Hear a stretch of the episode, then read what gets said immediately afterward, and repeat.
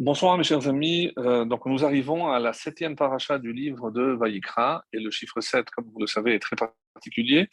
Euh, 7, c'est quelque chose qui est plein, c'est la plénitude, euh, puisque tout ce qui est, euh, ce qui a trait à ce monde, comme vous le savez, Sheva, qui veut dire sept, euh, peut aussi se lire seva. Ça va, c'est rassasié, c'est quelque chose qui est plein. Donc, euh, on arrive ici peut-être à la plénitude du troisième livre de la Torah, dans cette paracha qui porte comme nom Kedoshim. Alors, je tiens toujours à rappeler qu'on est toujours, et on va rester un petit moment en décalage avec euh, Israël, puisque ce Shabbat qui arrive en Israël, on lira est mort, alors qu'en dehors d'Israël, on lira la paracha de Kedoshim. Donc, dans la paracha de Kedoshim, euh, on trouve le fameux euh, pasouk, le fameux verset Tu aimeras ton prochain comme toi-même. Et on va essayer de s'attarder, même si, euh, évidemment, tous les ans, on revient sur cette notion, en essayant d'apporter quelques approfondissements, et surtout qu'on a l'impression, lorsqu'on lit le début de notre paracha, que euh, Dieu nous demande quelque chose qui est apparemment irréalisable, pour la simple et bonne raison que comment pouvons-nous nous comparer à Kadosh Baruch On peut se comparer au Créateur. Et pourquoi je demande, je pose cette question? Puisque si on lit le début de la paracha, Amarta Alehem, qu'est-ce que tu dois leur dire? Elle colle à Israël, à toute l'assemblée, à toute la communauté des enfants d'Israël. Vous devez être saints, euh, car moi, l'Éternel, votre Dieu, Kadosh Ani, je suis saint. Alors, euh, je ne sais pas, mais vous imaginez un petit peu la, scène si un multimilliardaire vient vous dire vous devez être riche parce que je suis riche. Je dis mieux, grand, euh, bien te fasse. Mais est-ce que ça veut dire qu'on doit se comparer à Hachem Et c'est parce que Hachem est Kadosh que moi, je dois être Kadosh? Alors, il y a plusieurs lectures possibles de ce titre qui est donné. Et pour comprendre la profondeur du titre de Kedoshim, il faudra on, va dire, parcourir toute la paracha pour nous rendre compte qu'il y a ici, euh, évidemment, énormément de commandements et que tous ces commandements ont trait essentiellement à ma relation avec l'autre. Alors, souvent on est étonné euh, lorsque je regarde de près la Torah et euh, on demande est-ce que la Torah interdit à quelqu'un d'être avare, interdit d'être coléreux, interdit de d'être frustré. Donc tout ce qui touche notre comportement au quotidien, surtout lorsque on a des relations avec notre prochain, comment imaginer que la Torah n'aborde pas du tout tous ces thèmes-là? Autrement dit, la Torah ne, ne parle jamais de midot. Si, euh, dans la période que nous traversons, c'est-à-dire la Sephirata Omer, on est en train de lire, et pas, il ne s'agit pas simplement de lire, mais d'étudier les Pirkei Avot, parce que c'est, on va dire, le seul traité de morale, d'éthique juive que nous ayons au, sujet donc de la Torah orale. Et donc c'est Pirkei Avot qui n'est pas du tout d'ailleurs euh, dans l'esprit de la Mishnah. La Mishnah est très concrète. Euh, la Mishnah essentiellement traite de ce que je peux faire ou ce que je ne peux pas faire, comment je dois le faire, quand je dois le faire. Donc c'est vraiment un traité particulier qui s'appelle Pirkei Avot, Maxime de nos pères, et qui parle essentiellement de tout ce qui a trait au midot de l'homme. Alors, pour comprendre cela, il faut que l'on sache qu'un homme est souvent, euh, on va dire, motivé par deux des organes qui sont souvent en opposition. Je veux parler, bien entendu, du cœur. Le cœur, ce sont les émotions, ce sont les impulsions. Et il y a également le cerveau. Le cerveau, la pensée, da'at, la connaissance. Je sais quelque chose, mais est-ce que parce que je sais, cela suffit-il à ce que je me comporte en fonction de cette connaissance. Nous avons donné plusieurs fois l'exemple de quelqu'un qui est convaincu que fumer évidemment est nocif et, peut-être dangereux, mais ce n'est pas une raison suffisante pour ne pas le faire. Il y a une image très très belle de, des Chachamim qui nous dit euh, à quoi cela est-il comparé? C'est comme si je pouvais guider, conduire un pile, un éléphant. Imaginez que je suis euh, sur l'éléphant et j'ai l'impression que je peux aller à droite ou à gauche.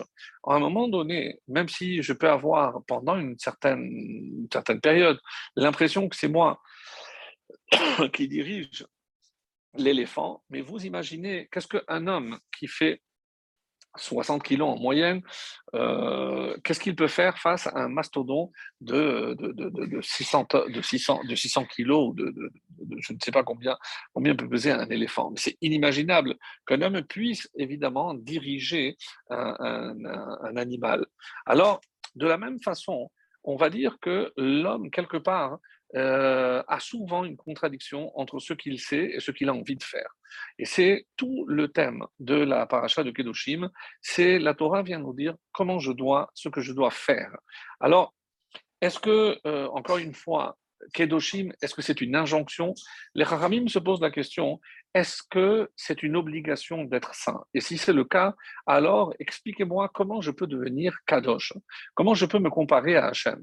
Alors, d'abord, il faudra évidemment expliquer, comme le font nos maîtres, qu'est-ce que cette notion de Kedusha euh, renferme. Donc, ici, c'est Rashi qui va nous a donné son opinion, et euh, parce qu'elle fait suite à ce qui précède, et la fin de Paracha de Acharemot parlait essentiellement des relations interdites. Donc, quand est-ce que je peux imaginer qu'un homme peut atteindre la Kedusha?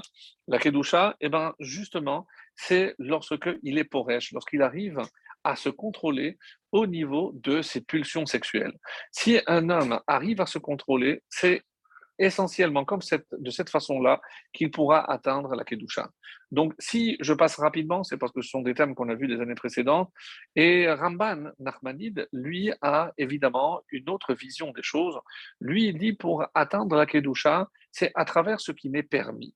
Et euh, il y a à ce propos une anecdote extrêmement dérangeante qui, euh, qui dit la chose suivante. C'était, il s'agissait donc d'un noble, quelqu'un de très riche, mais qui était aussi euh, en même temps très très avare.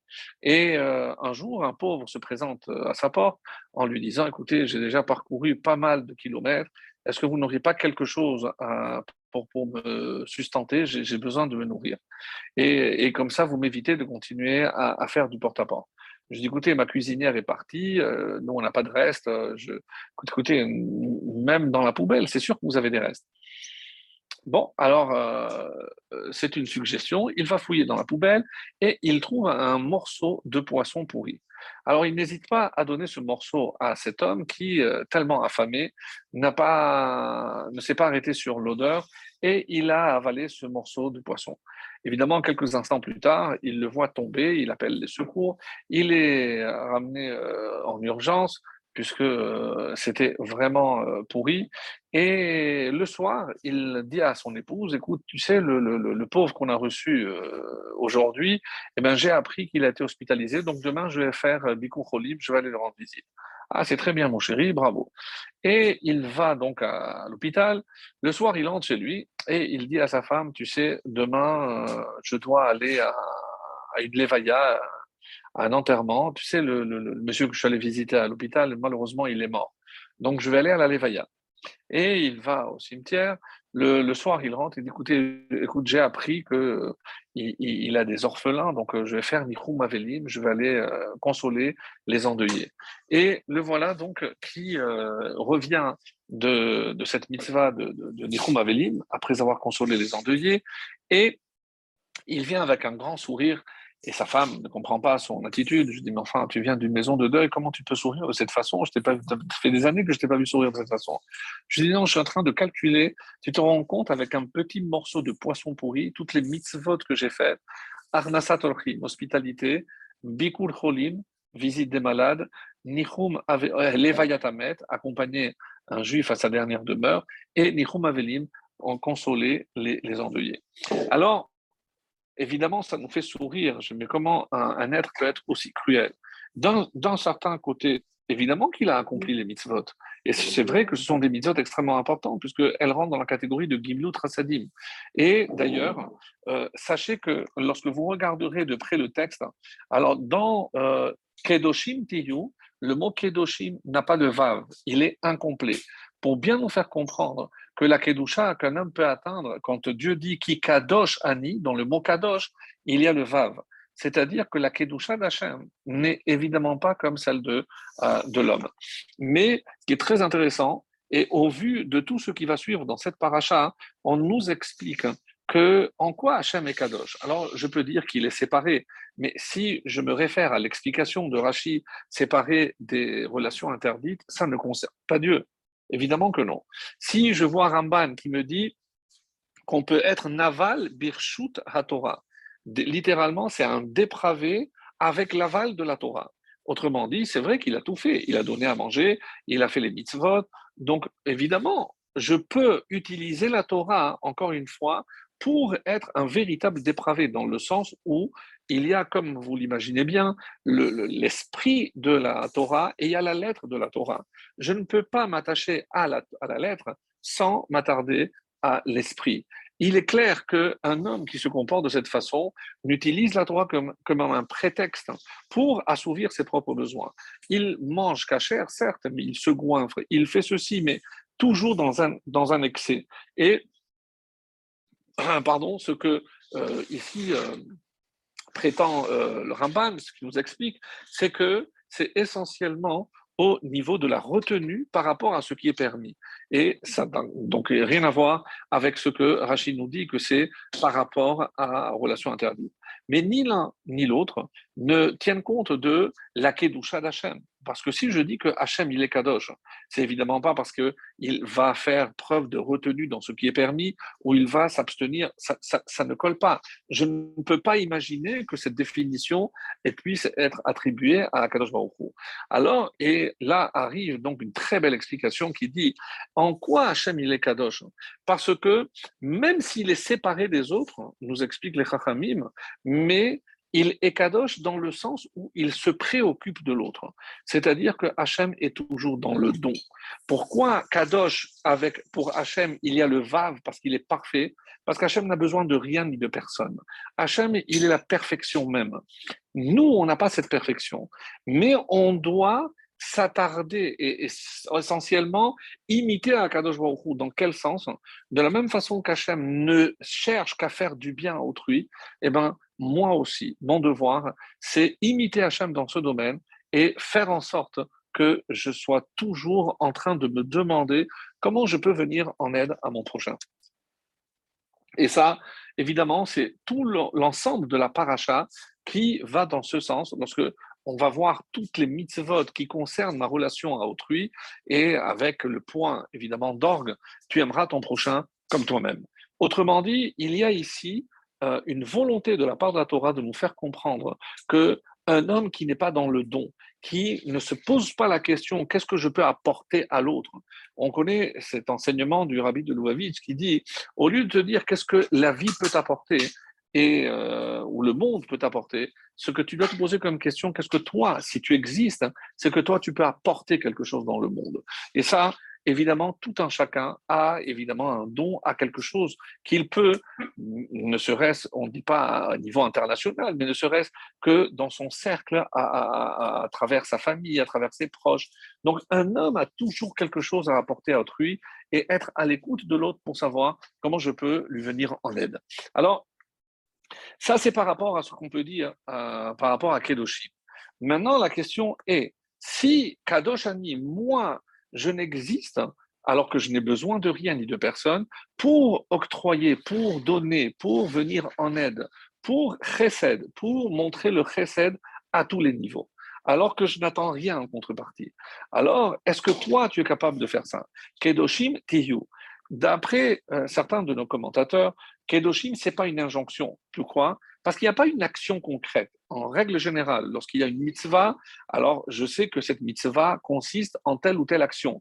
Mais quand la Torah me dit Kedoshim Tiyu, en quoi ça consiste? Comment, comment je peux faire Kedoshim Tiyu? Si c'est une mitzvah, c'est pour ça que la majorité dit ici, il ne s'agit pas d'une mitzvah, mais de tout un programme. Et comment je peux atteindre cette notion de Kedusha Eh bien, lorsque j'aurai traversé toute la paracha de Kedoshim, que je verrai ce que Hachem et la Torah attend de moi, si je me dis je peux atteindre cela, alors à ce moment-là, j'aurai évidemment accompli cette injonction qui, comme je le répète, est un programme et n'est pas simplement une mitzvah parmi les 613. Ça, c'est euh, avant d'arriver au Midrash.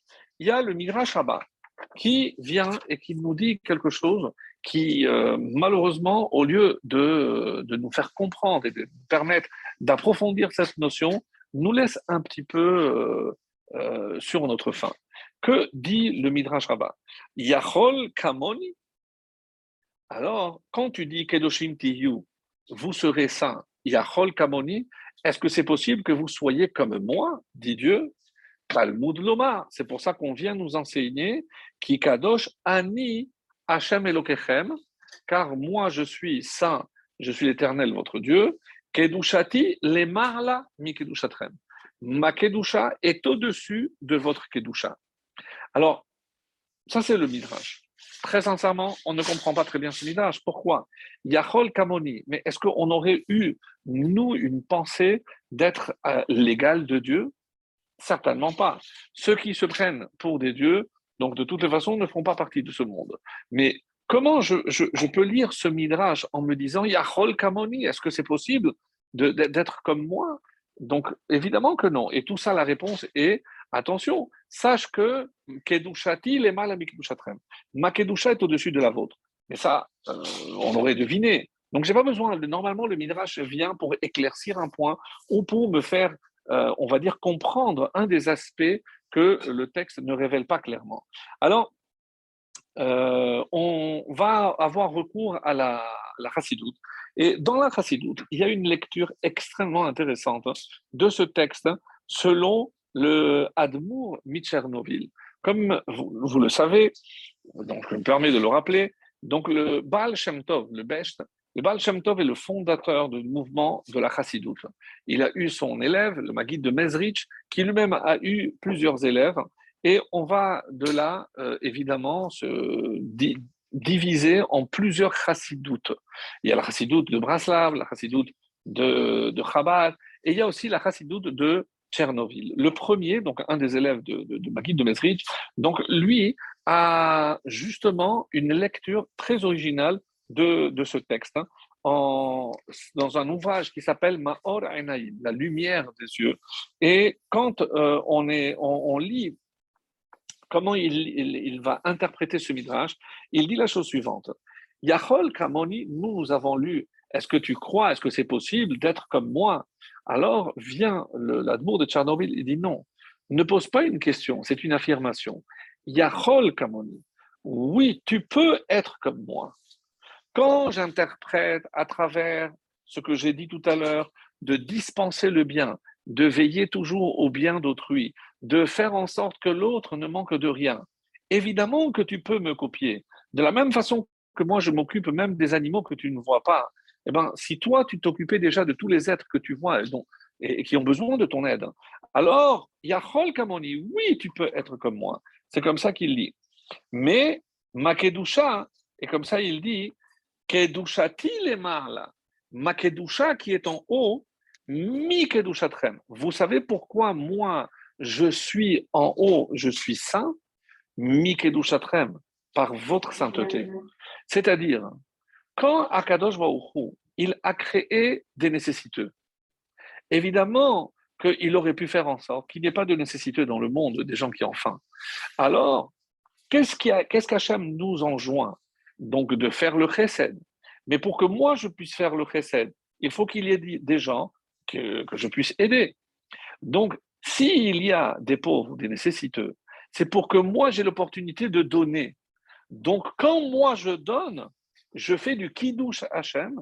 Et alors, pourquoi Hachem il est kadosh? Comment Hachem il vient en aide aux créatures? Mikedush lorsque vous vous occupez de mes créatures en bas.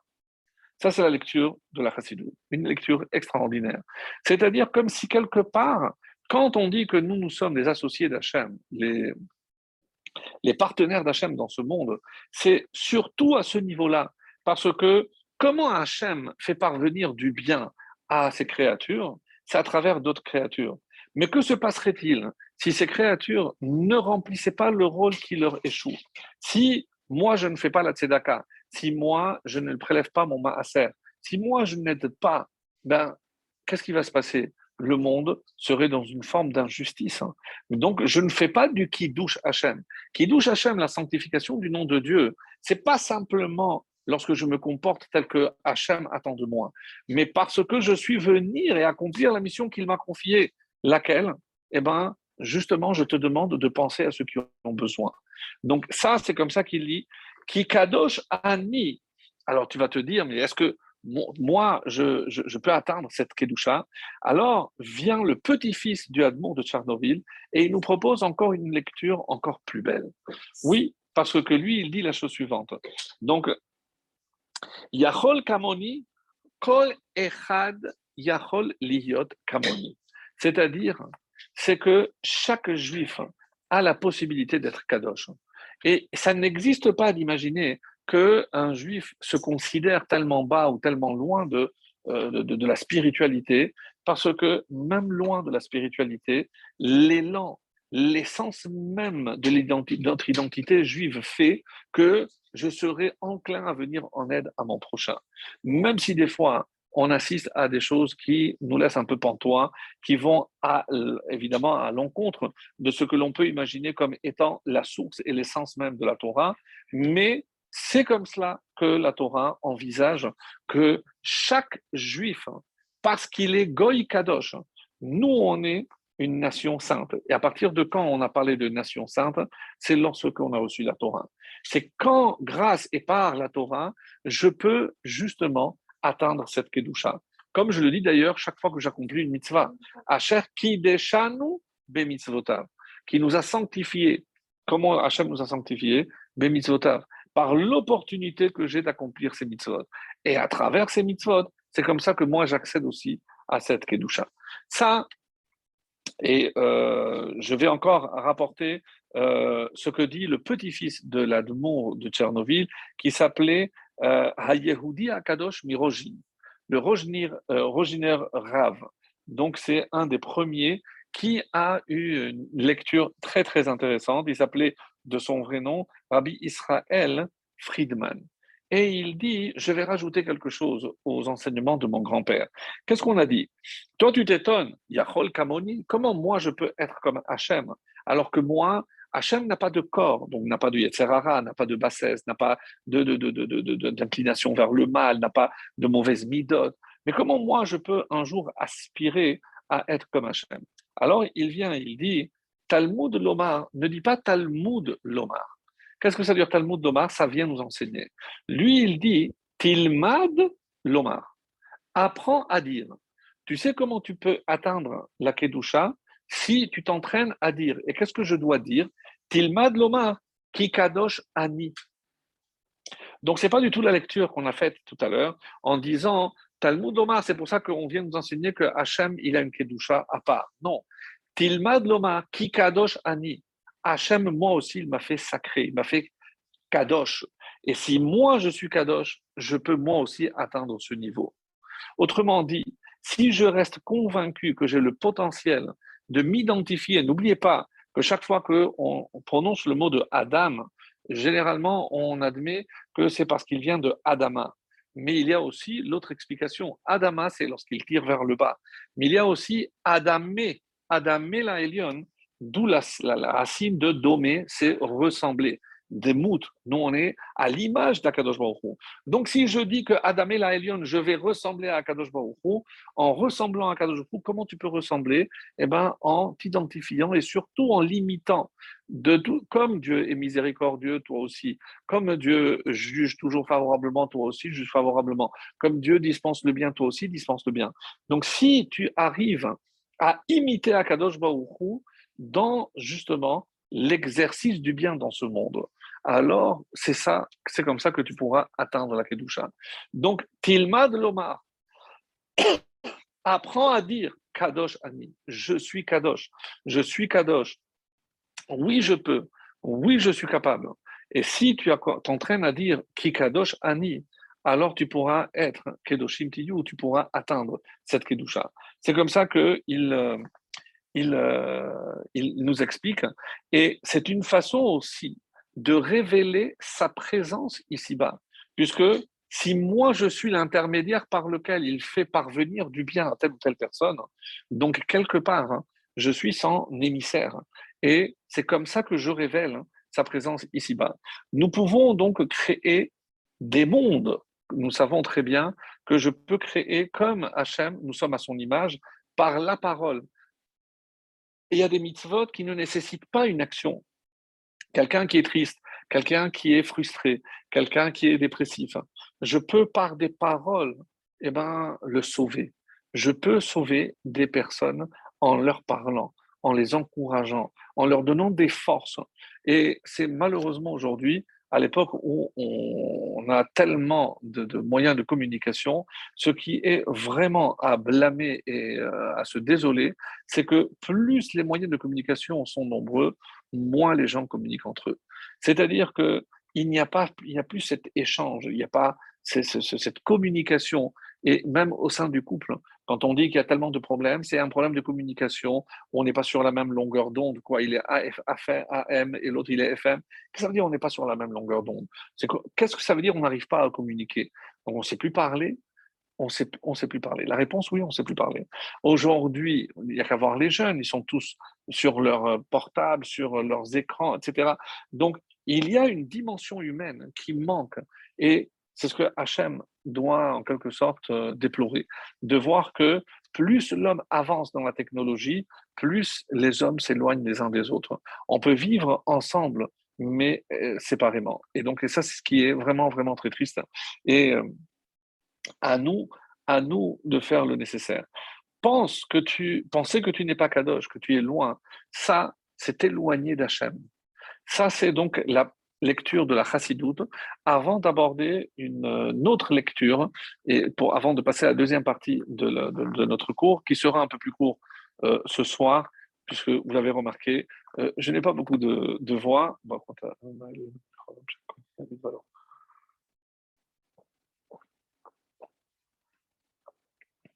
Alors, il y a le Sforno, Rabbi Ovadia Sforno propose une lecture extrêmement intéressante. Il dit qu'est-ce que c'est Kikadosh Ani Et il donne l'explication que c'est pour l'éternité, la Netzar. Alors, Kikadosh, moi je veux bien entendre que Hachem il est éternel. D'ailleurs, en français, souvent on dit l'éternel, puisque euh, il était, il sera. Donc je comprends que Hachem a cette notion d'éternité. Mais comment imaginer que l'homme puisse s'attacher à l'éternité? Alors vient le Sforno en deux mots et il nous dit Kikadosh Ani, si moi je suis éternel, eh ben si tu t'attaches à moi, tu peux être aussi éternel. Attention, mais là je ne comprends pas. Comment l'homme peut-il atteindre l'éternité? Alors évidemment, les Chayé comme les mots du, du Sforno, pour une vie éternelle. Cela va de soi, il ne s'agit pas dans ce monde. Dans ce monde, tout a une fin, tout ce qui est matériel a une fin.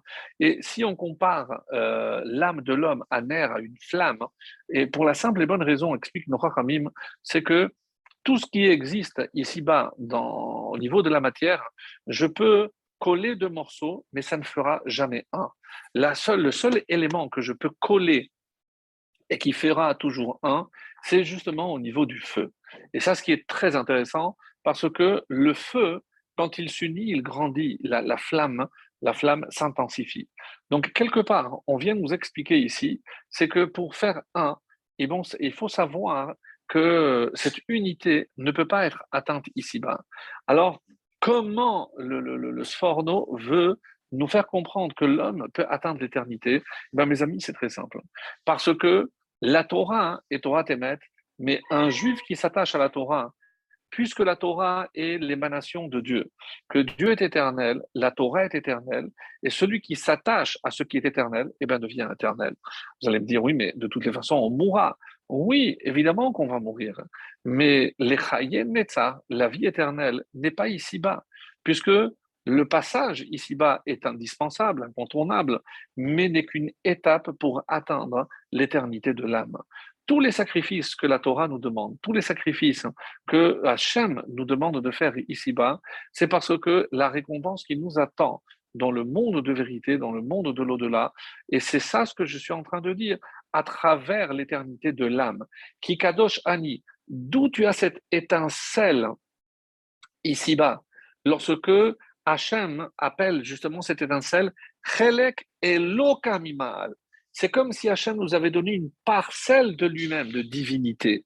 Donc, on est en quelque sorte divin. Mais qui dit divin dit aussi éternel. Quelle est cette partie divine, donc éternelle, qui est en nous? Évidemment, c'est la Neshama. Mais malheureusement, dans ce monde, comme tout ce qui est important d'ailleurs, on ne le voit pas. Donc, combien de temps un homme euh, va-t-il s'occuper de son aspect extérieur, de sa santé, de sa propreté, de son travail, de se nourrir, de se reposer. Évidemment, tout ça, c'est clair que ça fait partie. D'ailleurs, il y a à, ce propos un enseignement très intéressant. On dit que euh, Hachem a annoncé à David Ameller qu'il allait mourir. Et Hachem, donc David a demandé à Hachem, euh, est-ce que tu peux me dire quand Tu sais très bien que c'est une chose que je ne veux pas dire. Non, dis-moi quel jour de la semaine je, je vais mourir. Alors Hachem lui a dit, ça je peux te dire, c'est Shabbat. J'ai dit, mais ça ne peut pas être euh, vendredi. Non, chacun doit accomplir. Alors dimanche, non, dimanche, ton fils doit être nommé roi. Donc toi, tu dois partir le Shabbat. Qu'est-ce qu'il a fait, euh, David? On dit qu'il a étudié. Mais ma question est simple. Il n'a pas mangé, il n'a pas dormi, et il ne s'est pas reposé. Quoi, il a, et pendant 24 heures, il n'a rien fait d'autre qu'étudier la Torah? Non. C'est-à-dire que tant que moi, je m'occupe de, m'occuper de mon corps, évidemment que c'est essentiel, mais sans oublier que ce n'est que, évidemment, le tremplin. Ce n'est pas l'essentiel de mon séjour ici-bas. C'est comme si je m'attarde dans un couloir, comme dit le Pirkei Avot, alors que euh, le couloir n'est que l'antichambre pour arriver à la chambre principale.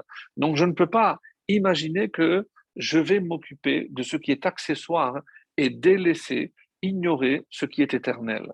Eh ben, quand un juif délaisse la Torah, quand un juif ne s'occupe pas de l'essentiel, c'est comme si il délaissait l'éternité, puisque tant que j'alimente ma neshama, c'est comme ça qu'elle va atteindre évidemment l'éternité.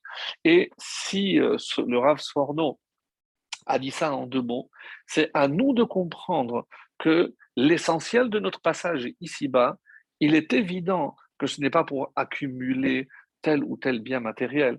Tout a une fin. Et si je suis convaincu que je quitterai ce monde, il ne prendra rien avec lui dans ce monde. De, ce monde, rien ne va passer de l'autre côté. Or, si je me suis concentré sur justement D'abord comme Ramban, si je sais me retenir dans ce qui est permis. Évidemment comme Rashi, si je sais que l'essentiel, que Dieu a fait en sorte que je sois attiré pour pouvoir procréer et évidemment perpétuer l'espèce humaine. Donc, ça doit être quelque chose de positif, de bien. Pourquoi il y a ces interdictions des relations interdites? Parce que ne prends pas quelque chose de positif que je t'ai donné, c'est cet élan, cette attirance vers le sexe opposé, pour te servir que uniquement dans le but de ton plaisir à toi. Ça, évidemment, c'est contre la Torah. Quand on a dit va ces mitzvot, je te les ai donnés pour que tu puisses vivre. Et donc, on va voir ici dans la passage de Kedoshim, donc la sanction de toutes les transgressions, justement. Et euh, c'est quoi l'essentiel? Karet, qu'est-ce que c'est euh, Venichreta nefesh? Karet, c'est le retranchement. Donc, non seulement la personne va mourir avant l'heure, mais on dit que l'âme ne pourra pas rejoindre sa source. Imaginez qu'est-ce que c'est comme souffrance, c'est-à-dire il se coupe de l'éternité. Et là, on a rassemblé les trois explications. Parce qu'il y a des fautes tellement graves qui font que malheureusement, je peux me couper de l'éternité ici-bas, mais aussi dans l'au-delà parce que mon âme ne pourra jamais réintégrer. Donc, tant que la flamme est, claire, donc l'âme est ici-bas, on peut toujours réparer, et c'est comme ça qu'il faut évidemment envisager euh, tout ce que l'on vient de dire. Maintenant, euh, par rapport à euh, cette deuxième partie que je voulais voir avec vous, il y a marqué comme ça. Donc, on est dans le chapitre 19. Euh, Je vais vous lire dans le texte. Je vais vous lire directement en, français. Vous ne volerez pas, donc le verset 11, d'argent ou de biens. Si vous veniez à commettre un vol, vous pourriez être tenté de nier avoir fauté. Et ce n'est pas une simple traduction, c'est un commentaire. Alors gardez à l'esprit que vous ne devez pas nier faussement Ça, c'est le lien entre voler et nier. Parce que, évidemment, une faute entraîne une autre, et je vais nier avoir fait quelque chose. Euh, et c'est ce qu'on dit. Et si en effet vous niez une telle plainte, vous pourriez être tenté de réaffirmer vos propos, et, il ne va pas hésiter à même faire un serment. Non, non, j'ai rien pris, j'ai rien volé. Sachez que vous ne devez pas vous mentir les uns les autres euh, en prêtant un faux serment d'avoir fait une des cinq choses dont on la Torah va détailler. Alors, n'opprime pas ton prochain. S'il travaille pour toi comme employé, il faut lui verser son salaire en temps euh, voulu, euh, même s'il il est riche, ça n'a strictement rien à voir. Il a travaillé pour toi, euh, tu as commandé donc un, corps de métier, c'est pas parce qu'il est riche, il a fait un travail qui mérite son salaire. Ne commets pas de vol. La paye journalière du travailleur salarié ne doit pas rester avec toi tout au long de la nuit, c'est-à-dire jusqu'au matin. Ne tarde pas à t'acquitter de ta dette vis-à-vis de ton employé. Donc, on voit ici donc une petite série, mais euh, ne maudit pas une personne sourde. Alors, évidemment, euh, qui ne peut pas t'entendre la maudire. Alors, c'est vrai, cependant, tu n'es pas passible de sanction si tu maudis quelqu'un après sa mort, même s'il ne faut pas le faire, mais parce que, évidemment, l'acte de maudire un juge ou un chef ou un parent est soumis à d'autres interdictions que la Torah orale va expliquer. Tu ne placeras pas d'obstacle mais c'est aussi au sens euh, métaphorique, pas qu'un obstacle, devant une personne aveugle. Autrement dit, lorsque tu t'avises que quelqu'un n'est pas pleinement informé ou conscient de toutes les questions liées à, on va dire, une situation particulière, tu ne dois pas lui donner des conseils allant dans ton intérêt plutôt que dans le sien. Donc, on voit bien que ici, c'est pas au sens simple, c'est un aveugle et, évidemment mettre un obstacle, un aveugle parce qu'il ne voit pas et donc, et si toi, tu as un, intérêt quelconque, tu peux l'induire en erreur. Ne commettez pas de, perversion dans l'exercice de la justice. On va arriver au verset 17. Ne haïs pas ton frère juif en ton cœur. Certainement, tu dois réprimander ton prochain quand tu le vois, évidemment, agir d'une manière négative. Donc, je ne veux pas dire en quoi ça me concerne. Non, c'est ton frère. Tu ne peux pas rester euh, passible hein, lorsque tu vois que ton frère juif est en train de fauter. Mais tu ne dois pas le faire en commettant une faute à cause de lui. C'est laquelle? Évidemment, celle de l'humilier en public. C'est-à-dire, même si tu dois évidemment admonester quelqu'un, ça ne doit pas être au prix d'une humiliation en public, parce que c'est évidemment beaucoup plus grave. Et c'est comme ça que c'est euh, expliqué. La suite nous dit, ne te venge pas d'un prochain juif Autrement dit, ne lui inflige pas des représailles pour le tort qu'il a pu euh, t'avoir causé. Par exemple, ne refuse, pas de lui prêter quelque chose pour la simple raison que lui-même, il te l'a refusé en sachant très bien que tu savais qu'il avait euh, un objet dont tu avais besoin et que, euh, puisque tu as entendu la, perceuse et quand tu vas lui demander une perceuse, tu dis je n'ai pas, je l'ai rendu. Bon.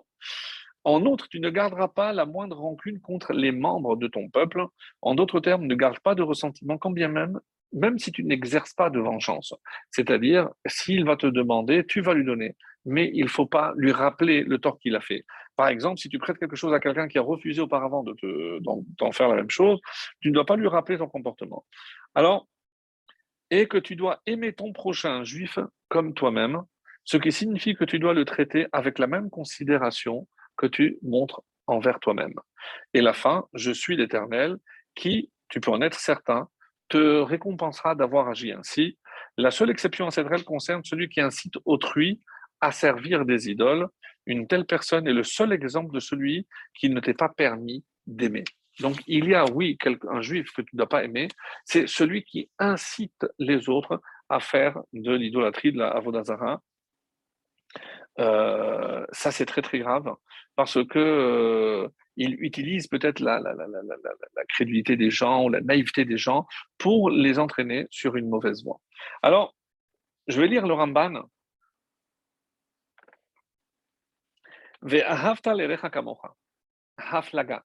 Il dit que c'est un langage d'exagération. Ramban.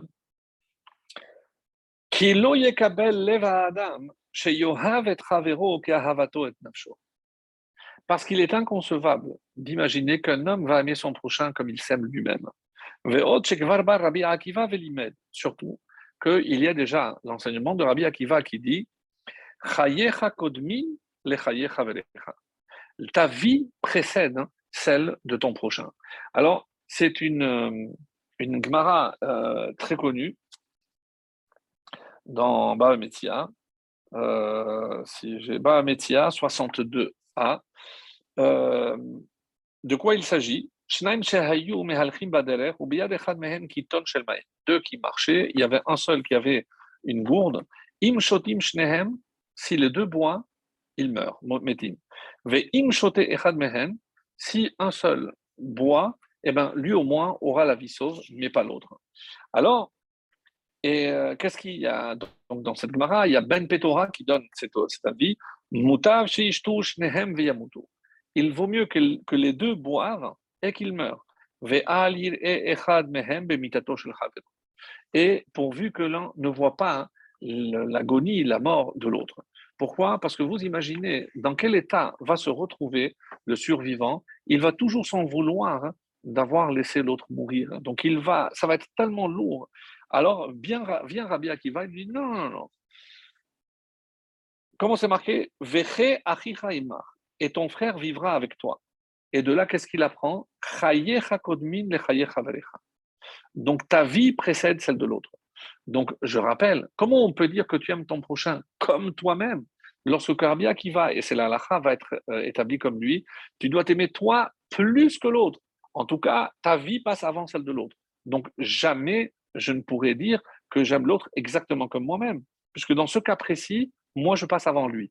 Donc apparemment, il y a ici une contradiction. Comment imaginer que je puisse aimer l'autre comme moi-même? C'est pas possible. C'est quelque chose qui, euh, Ramban est, très très clair dans, son langage. Alors c'est vrai que nous sommes dans une période, et peut-être on, s'attardera un peu plus la, semaine prochaine, puisque dans la paracha est mort, il y a évidemment l'obligation de compter les sept semaines, le Homer que nous avons déjà commencé depuis le lendemain de, de Pessah, et où 24 000 euh, élèves de Rabbi Akiva sont morts. Et il y en a qui ont voulu dire, quand est-ce que Rabbi Akiva a établi cette règle que euh, c'est-à-dire que euh, tu aimeras ton prochain comme toi-même. Eh bien, quelque part, certains disent, c'est lorsqu'il a vu les conséquences de ce non-respect euh, mutuel entre ses élèves. Lorsqu'il a compris que, parce qu'il ne s'aimait peut-être pas assez, et c'est pour ça que, quand est-ce qu'il a dit qu'il y a une seule règle Alors, c'est, on dit que c'est après la mort des 24 000.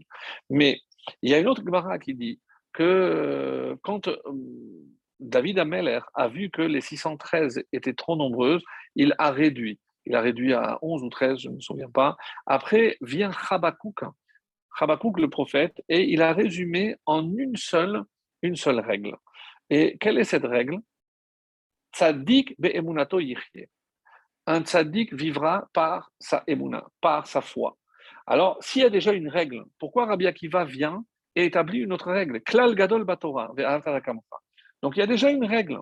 Donc évidemment que les prophètes viennent avant les sages. Et donc si un prophète a dit qu'il y a une règle, comment Rabbi Akiva vient et établit une nouvelle règle? Pas le droit. Alors, euh, il y a plusieurs tentatives d'explication très intéressantes, les unes plus que les autres.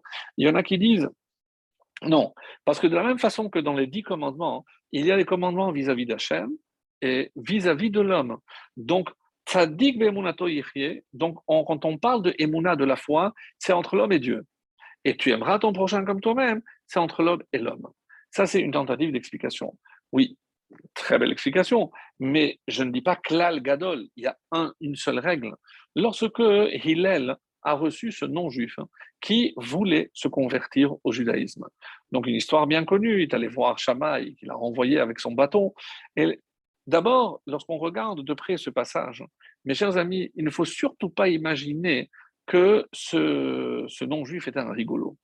Et, voilà une très belle explication euh, que je lis cette semaine, en disant, mais vous les juifs, et ça fait un petit peu écho à ce qu'on disait, Kadosh, donc vous êtes toujours euh, avec cet objectif d'atteindre la Kedusha.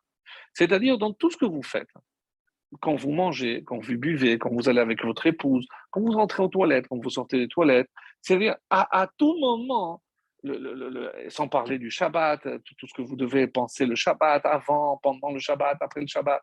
C'est-à-dire, moi, je ne peux pas, maintenant que je, suis, je, veux rentrer dans le judaïsme, mais je ne pourrai jamais vivre comme vous, vous vivez. Alors, est-ce qu'il y aurait une règle, une règle qui me permettrait d'atteindre toutes les autres et déjà que je l'ai toujours en tête pour que je puisse atteindre la, la, la, kedusha que vous, vous avez. Et c'est là où Rabbi, euh, pardon, Hillel intervient et lui dit, oui, tout ce que toi tu n'aimes pas, ne le fais pas à autrui. Alors, on est très étonné de cette réponse. Pourquoi? Apparemment, c'est pas méchant. C'est-à-dire, avant de faire quelque chose à quelqu'un, je me demande si c'est quelque chose qui me dérange. Est-ce que moi, j'aurais voulu qu'on me parle comme ça, qu'on me dise ça, pardon, qu'on me fasse ça? Donc, je réfléchis de cette façon-là.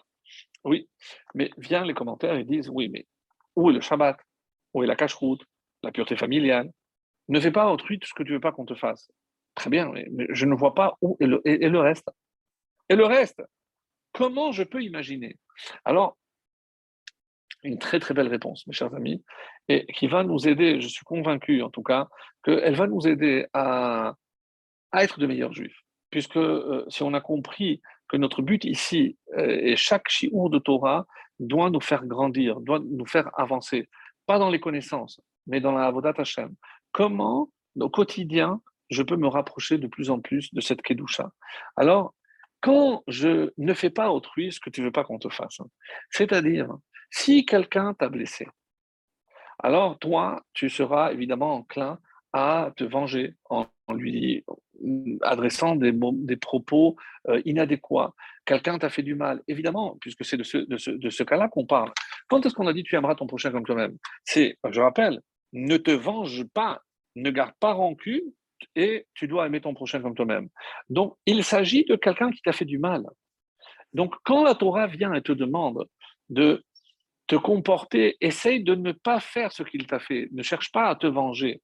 Et là arrive cette explication très très belle qui dit, donc dans la relation, lorsqu'il y a un conflit entre deux personnes, et ça peut être un couple, ça peut être deux voisins, ça peut être deux amis, deux associés, peu importe. Lorsqu'il y a un conflit, on sait très bien que si chacun reste sur sa position, eh ben, on n'avancera pas. On ne pourra pas avancer.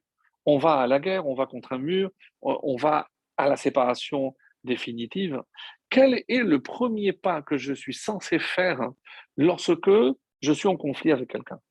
Eh bien, tout simplement, mes chers, amis, ce qu'on appelle en hébreu le vitour. Le vitour, c'est céder. Lorsque c'est le premier qui va céder le, le, premier pas. Autrement dit, si moi, je recule, euh, on, a, on, a, raconté une histoire euh, abracadabrante, mais pour vous montrer à, quel extrême on peut arriver. Ça s'est passé il y a quelques années ici, dans un, dans un parking. Euh, et ça, ça a fait énormément, énormément de bruit, puisque euh, un des deux protagonistes, hein, c'était un papa qui euh, malheureusement avait deux enfants avec des, lésions graves, musculaires, cérébrales. Donc c'est un papa qui, qui se donnait corps et âme avec sa femme pour élever deux enfants Laura nous avec énormément de problèmes. Et un jour, il décide, lui et sa femme, de sortir un peu. Donc, ils, vont dans, un centre commercial, je ne sais pas. Et au moment où il avait, ça faisait un quart d'heure qu'il cherchait une place de parking, il voit une femme dehors qui indique à son mari pour rentrer dans une place de parking. Et il avance, qu'est-ce qu'il remarque? Il remarque que la femme était en train d'indiquer à son mari de se mettre au milieu. C'est-à-dire, euh, il prenait du coup deux places. Alors, il sort de la voiture dit Excusez-moi, madame, ça ne vous dérange pas de dire à votre mari de se mettre euh, d'un côté, euh, mais de quoi je me mêle Et c'est pas votre parking. Elle a commencé à être agressive. On ne connaît pas vraiment le fin mot de l'histoire. Mais écoutez, c'est égoïste. Euh, moi, ça fait un quart d'heure que je cherche une place. Il y a deux places ici. Vous ne pouvez pas prendre deux places. Je fais ce que je veux. Donc, c'est venu un peu aux mains, qui des bousculades. Le mari sort de sa voiture lorsqu'il entend des cris et il voit sa femme par terre ni une ni deux. Il avait un permis de port d'armes. Il sort son pistolet et il met deux balles à ce jeune papa en pleine poitrine qui s'effondre pour une place de parking.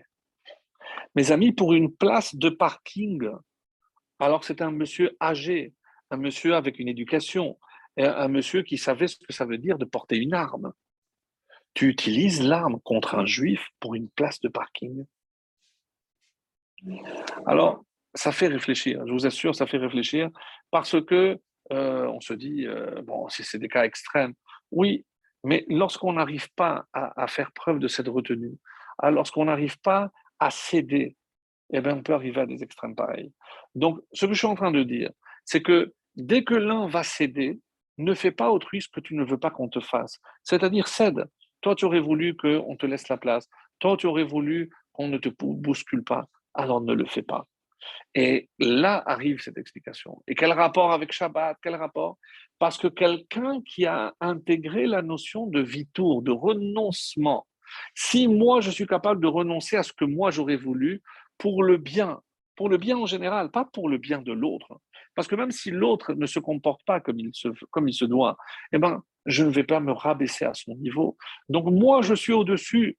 Moi, et quel grand problème aujourd'hui? C'est qu'on a l'impression que celui qui cède, celui qui renonce, c'est faire preuve de faiblesse. Mais c'est tellement contraire à l'esprit de la Torah. Renoncer, c'est faire preuve de grandeur. Et c'est ça ce que la Torah nous enjoint à faire. Ne fais pas à l'autre, à l'autre ce que tu ne veux pas qu'on te fasse. Donc si toi tu es capable de céder, tu sais que tu mérites une place, tu sais que cette place normalement aurait dû te revenir. Eh ben, si c'est au prix d'une bataille, d'une discussion, de, de, de, de, mots méchants, je cède. Donc, qu'est-ce que Hillel a voulu nous faire comprendre? Ah, vous allez me demander, mais quel rapport avec la cache-route Quel rapport avec Shabbat Quel rapport avec tout le reste? Oui, quelqu'un qui est capable de céder face à l'autre, c'est quelqu'un qui sera capable de céder face à Hachem.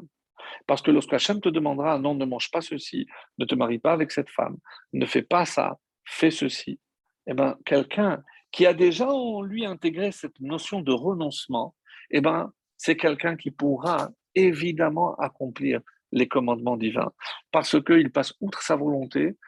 pourquoi? Pour faire la volonté du ciel. Et si l'homme est capable de renoncer à sa volonté pour sa volonté à lui, sa volonté à Hachem, c'est comme ça, mes chers amis, que Hillel a voulu faire comprendre. Sache, et c'est pour ça qu'il ne s'arrête pas là, tout le reste est un commentaire. C'est-à-dire, attention, c'est un travail à faire maintenant. Zilgmor, maintenant va et étudie maintenant Qu'est-ce que Hachem te demande à toi de renoncer? Mais commence toi déjà à faire ce travail de renoncement par rapport à ton prochain. Et après, tu pourras intégrer tout ce que tu vas étudier, et eh bien tu seras à même de l'accomplir. C'est comme ça que c'est comme ça que le, on, explique ce, passage magnifique. Alors, Rambam nous donne ici, euh, non, alors le, le Kitsur par Raza, donc un, ouvrage assez rare qui utilise des mots extrêmement durs, je vous les lis. Expliquez-moi, comment je peux atteindre ce niveau d'aimer mon prochain comme moi-même? C'est inconcevable. Parce que euh, ce, que je veux pour moi, euh, je le veux d'abord pour moi. Euh, après, je peux partager, mais d'abord pour moi. Alors il dit, Veyesh Lomar, Reacha Loktivkan, Ela Lerecha. Et il a une lecture très originale. Parce que quand dans le schéma, il y a marqué Ve'ahavta et Hashem Elokecha. Donc, et qui introduit un complément d'objet direct. On aurait dû dire Ve'ahavta et Reacha. Or, il n'est pas dit Ve'ahavta et. Il fait, il met l'accent sur le fait qu'il y a marqué Ve'ahavta le Reacha. Et le Reacha, c'est à ton prochain. C'est-à-dire, aime ce qui est à ton prochain comme si c'était à toi-même. C'est comme ça qu'il nous propose cette lecture extraordinaire. Kelomar.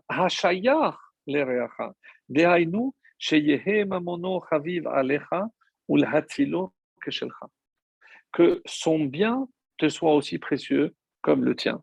Et c'est à ce propos, il y, a, cette anecdote extraordinaire de quelqu'un qui euh, voulait faire des, travaux chez lui. Et euh, donc, il devait euh, donc raser tout son appartement pour faire des, travaux. Alors imaginez le bruit que ça allait faire pour les voisins. Et euh, donc il se fait livrer donc, euh, dans, le parking pour commencer les travaux dès le lendemain. Donc tout le matériel nécessaire pour les travaux à exécuter. Et en pleine nuit, un des voisins entend des éclairs, des tonnerres, une pluie torrentielle. Et il regarde par la fenêtre. Il savait que le, propriétaire de l'appartement était très très loin.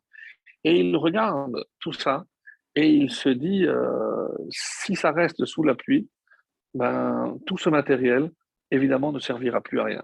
Qu'est-ce qu'il a fait? Il a mis un impair, il s'est couvert, il a cherché des bâches et il a bloqué il a couvert tout ce, tout ce matériel avec des bâches pour préserver contre la pluie.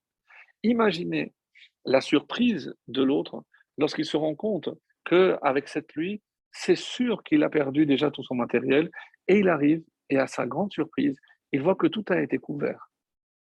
Mais, qui a fait ça? Parce qu'il savait que ceux qui ont livré n'ont pas pris la précaution de couvrir.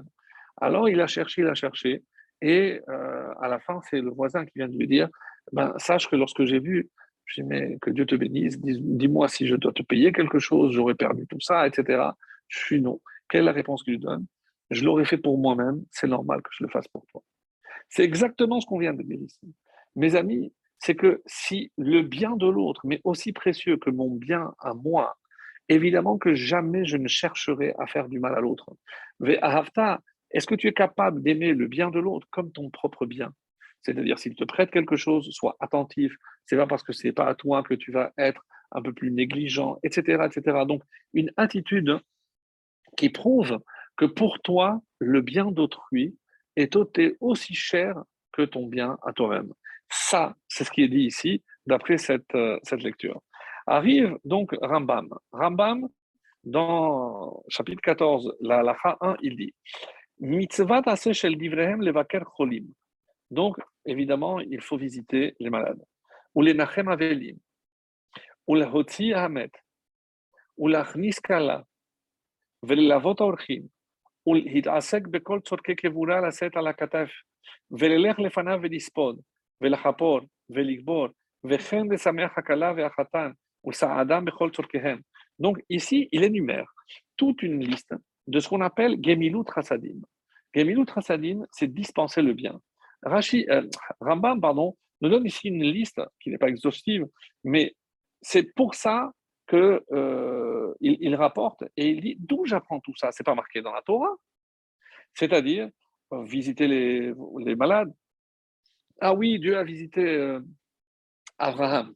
Oui, mais il n'a pas, c'est pas écrit une mitzvah de Bikul Cholim, de aller consoler des endeuillés, de d'accompagner un, mort à sa dernière demeure, de faire le nécessaire pour euh, marier une jeune fille pour, euh, si elle n'a pas de dot à apporter, pour euh, lui procurer, accompagner et recevoir des invités, les accompagner, de s'occuper, si une personne n'a pas de quoi avoir une sépulture décente, de, faire le nécessaire, et même si je dois porter sur mon épaule aller et faire aussi un respect, parler du bien du, du, euh, mort.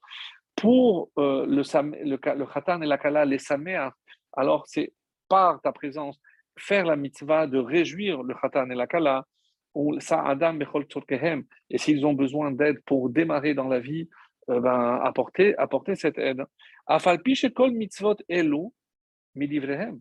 Tout ce que l'on vient de dire, c'est pas écrit dans la Torah. C'est le Chachamim qui rajoute. Mais d'où les Chachamim ont-ils appris cela?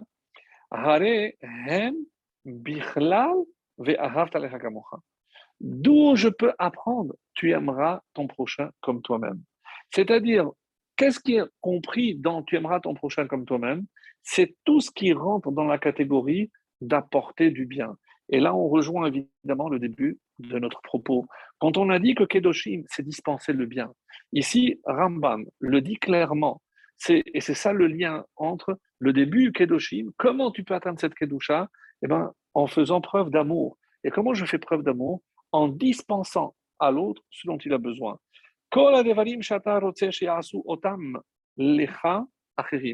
Tout ce que tu aurais voulu que les autres te fassent, eh ben, ata otan le eh ben, toi aussi, fais-les aux autres. Et c'est comme ça que euh, maintenant c'est Ramban qui apporte la réponse à ce qu'on avait dit. de la même façon que tu veux du bien pour toi, eh ben, souhaite aussi du bien pour l'autre. Qui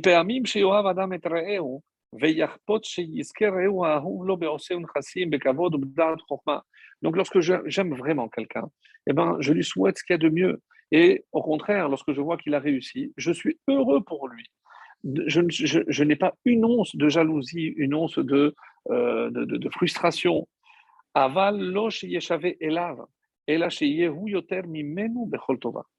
Et c'est pour ça que même si moi je ne l'ai pas, je suis heureux lorsque l'autre l'a.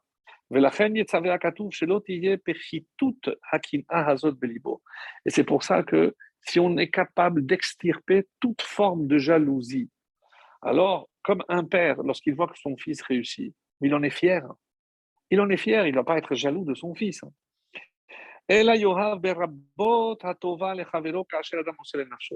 Donc au contraire, il va vraiment se réjouir pour l'autre de manière sincère.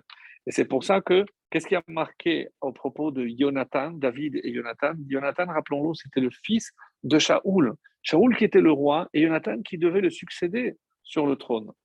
Qui ahavat nafsho ahevo. On dit que Jonathan, il aimait David d'un amour de son âme. Qu'est-ce que ça veut dire? C'est pour ça que cet amour de David et Jonathan est apporté en tant que preuve de parce qu'il était prêt à céder lui sur son trône. C'était lui le prince, c'était lui le fils de Shaoul, c'est lui qui devait succéder à son père, c'est lui qui devait être le prochain roi. Et il est content. Et cet amour qu'il a vers David, en sachant que c'est David qui va lui prendre la place, mais eh ça n'a pas empêché de l'aimer d'un amour sincère, profond. Comme c'est marqué, Ve'atat imloch al Israël. Jonathan qui dit à David, c'est toi qui vas régner. Il a reconnu les compétences de son ami David et il lui a dit, et combien de fois il l'a sauvé de la main de son, de son propre père, Shaoul? Donc ça, c'est la grandeur, mes amis. Et pour ceux qui disent, mais ça n'existe pas, c'est pas possible, comme euh, Sigmund Freud, le disait, euh, lorsqu'il euh, parlait de, tu aimeras ton prochain comme toi-même, il dit mais de là, c'est la preuve que la Torah ne peut pas être vraie parce qu'on ne peut pas demander quelque chose hein, d'aussi irréalisable.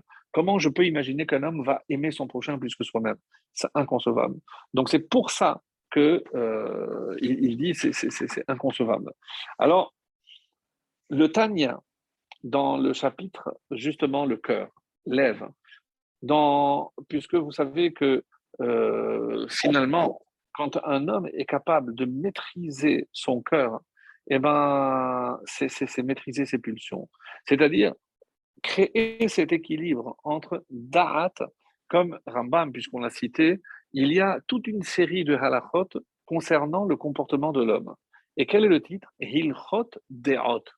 C'est De'ot, c'est les pensées, mais ça n'a rien à voir avec la pensée. Oui, parce que si tu arrives à contrôler tes impulsions, tes pulsions, tes, sentiments, tes, émotions, si tu arrives à les contrôler, alors qui c'est qui va avoir le dessus? C'est le da'at, c'est ton cerveau.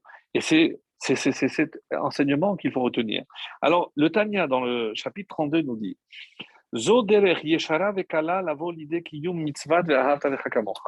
donc, cette mitzvah, il y a une façon facile de le faire et une façon plus difficile. Yeshara vekala.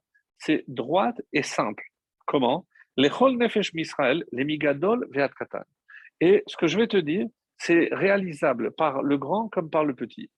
Qui me achar shegufo nim'as ou metoav etzlo ve'anefesh ve'aruach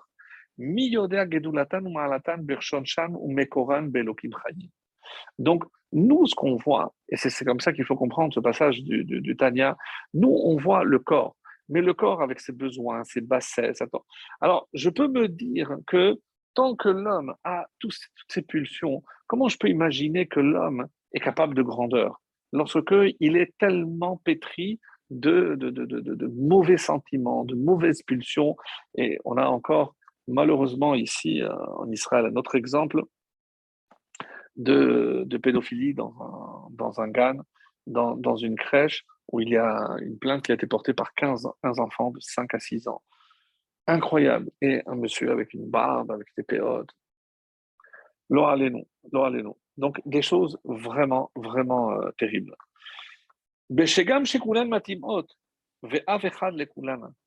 Donc, si je ne m'arrête pas sur l'aspect extérieur, c'est-à-dire le corps, et je suis capable de voir à travers le corps l'âme, c'est-à-dire cette étincelle divine qui nous anime. kol Israël achim mamash. Mais comment je peux dire que tous les juifs sont frères Oui, parce que ce qui nous relie à Avinu Shebashamayim, à notre Père qui est dans le ciel, c'est cette partie qui fait de moi l'égal de l'autre. Pourquoi? Parce que c'est une étincelle de, de Kadosh Mitzad shoresh nafsham bashem echad. La seule chose qui se sépare, c'est la matière, c'est-à-dire le corps. Mais au niveau de l'âme, il y a une unité parfaite. Et c'est comme ça qu'il faut comprendre, mes chers amis, c'est que comment je peux aimer l'autre si je suis capable de faire abstraction de la différence, de l'écorce, de la partie extérieure, et je sais qu'à l'intérieur se cache une âme identique à la mienne, qui fait de lui mon égal. Et la reine aussi ikar venafsham tefela. Mais pourquoi on n'arrive pas? Parce que à force de faire du corps, ce qu'on avait dit au début, du corps l'essentiel, hein, donc je ne juge l'autre que par rapport à ce que je vois. C'est par rapport à la surface, à quelque chose qui est superficiel.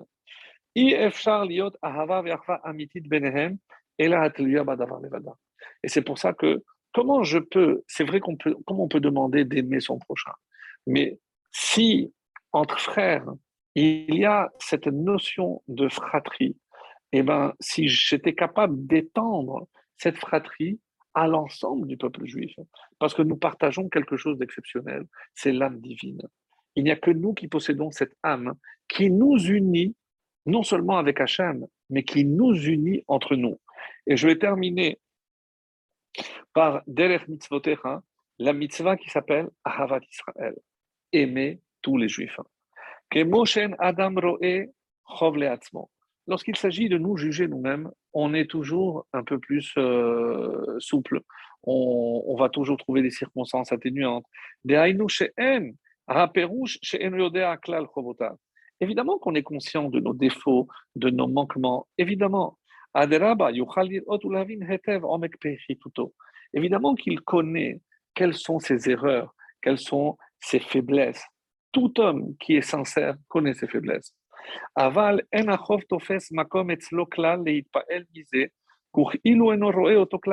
Mais comme on s'aime, et quelque part, on dit que l'amour rend aveugle. Alors, euh, c'est comme ça, c'est euh, comme ça, c'est marqué. Alkol peshaim ahavato.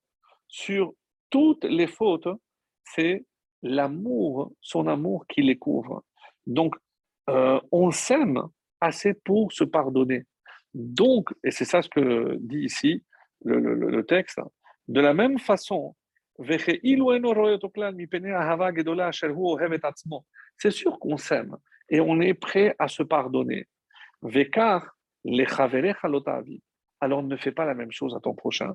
De la même façon que tu peux faire abstraction de tes défauts pour voir que ce qui est bon chez toi. Et c'est pour ça que tu t'aimes. Hein. Alors si on était capable de faire fi des défauts de l'autre, de passer outre ce qui me sépare et au contraire chercher ce qui me rapproche. C'est ça ce que euh, on pourrait imaginer comme l'application de tu aimeras ton prochain comme toi-même. Évidemment qu'il faut commencer par s'aimer soi-même, connaître sa propre valeur. Kikadosh ani, je connais ma valeur. Et de la même façon que je connais ma valeur, je veux croire que tous les juifs ont cette valeur qui nous unit entre nous et qui nous unit à Akadosh Baruch pour l'éternité. Amen.